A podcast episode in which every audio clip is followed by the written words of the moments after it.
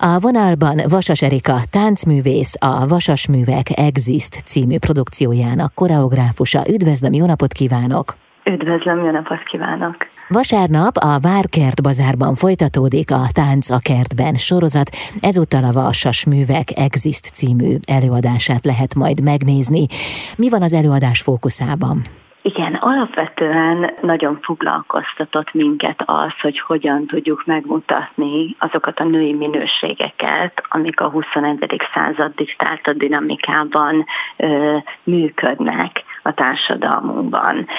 Itt gondolok arra, hogy foglalkoztunk olyan helyzetekkel is, amiket a nő egy nő kifelé, tehát a külvilág felé mutat magából, vagy esetleg társadalmi szerepvállalásokról állítottunk föl szituációkat színpadra, illetve foglalkoztunk egy nőnek a belső, nagyon személyes és nagyon intim világáról is, és ezt igyekeztünk úgy színpadra állítani és megvalósítani, Eszterházi Fanni kolléganőmmel, el, hogy a darab során minden egyes tartalommal teli jelenetnél a két nő másik relációba kerül egymással, tehát hol egymás barátaiként, hol egymás riválisaiként kerülnek színpadra, tehát mindig valamilyen más kapcsolódás látható közöttük, amivel kívántuk árnyalni ezeket a női szerepeket. És mi következik ebből? Tehát mi a darab konklúziója?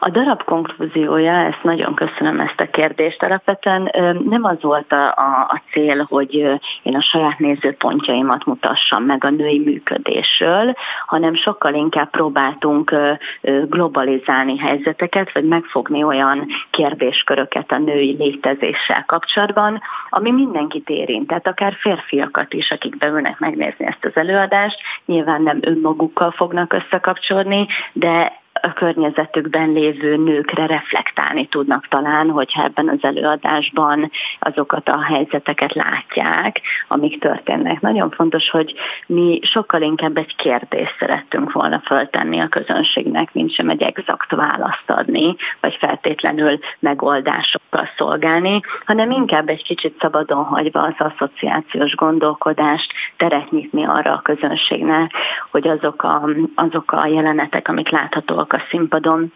ők is, őket is el tudják kalandozni, esetleg a saját életük vagy a környezetük kapcsán bizonyos helyekre.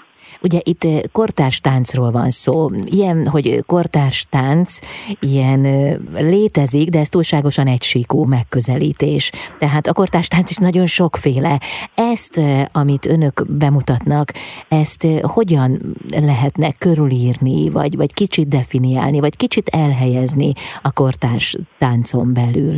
Igen, nagyon szépen köszönöm a kérdést, mert szerintem ez egy nagyon fontos dolog, hogy, hogy, hogy mozgás formájában hogyan is apostrofálódik ez a mű, hiszen mi nagyon sokat a koreográf Ausztriában kísérleteztünk azzal, hogy, hogy az adott jeleneteknél, és itt gondolok a két csacsogó barátnőtől egészen az argentin tangó betétig, ami mondjuk benne van az előadás vagy olyan jelenet, Budai László koreografálta nekünk ezt az egy részt, aki az argentin tangó nagymestere, és itt például a két nő folyamatosan küzd a, a, a domináns szerepér, hogy hol egyikük, hol másikuk vezeti ezt a szituációt, szituációt, és úgy gondoltuk, hogy ezt a jelenetet például az argentin tangó fogja a legjobban árnyalni és kifejezni, és akkor argentin tangó leckéket vettünk mi kortás táncosokként. És volt egy ilyen gondolatunk a darab készítése előtt, hogy minden egyes jelenet, tehát ezek a víziók ugye képekbe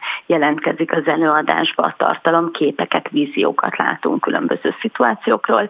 Ezeket különböző mozgásformákkal igyekeztünk megjeleníteni, és minden egyes résznél egy kicsit más stílust hoztunk be. Tehát van, ahol nagyon vezetett mozgás van, valahol bejönnek kicsit ezek a streetesebb vonalak, amik nem konkrétan értelmezendők, hiszen saját saját testünkre próbáltuk forgatni ezeket a stílusokat, de hogy nagyon kísérleteztünk azzal, hogy amennyire változik a jelenetnek a tartalma és a, a mondani valója, úgy megpróbáltuk ezzel együtt változtatni az ott létező jelmezt, például mozgásformát, zenét, tehát ugyanúgy a zene is nagyon reflektál erre, itt Halász Gábor zeneszerzőt kell, hogy dicsérje ez a dolog, és a díszletünk is attól függően, hogy éppen mi az adott jelenet, ahhoz képest változik velünk. Hmm.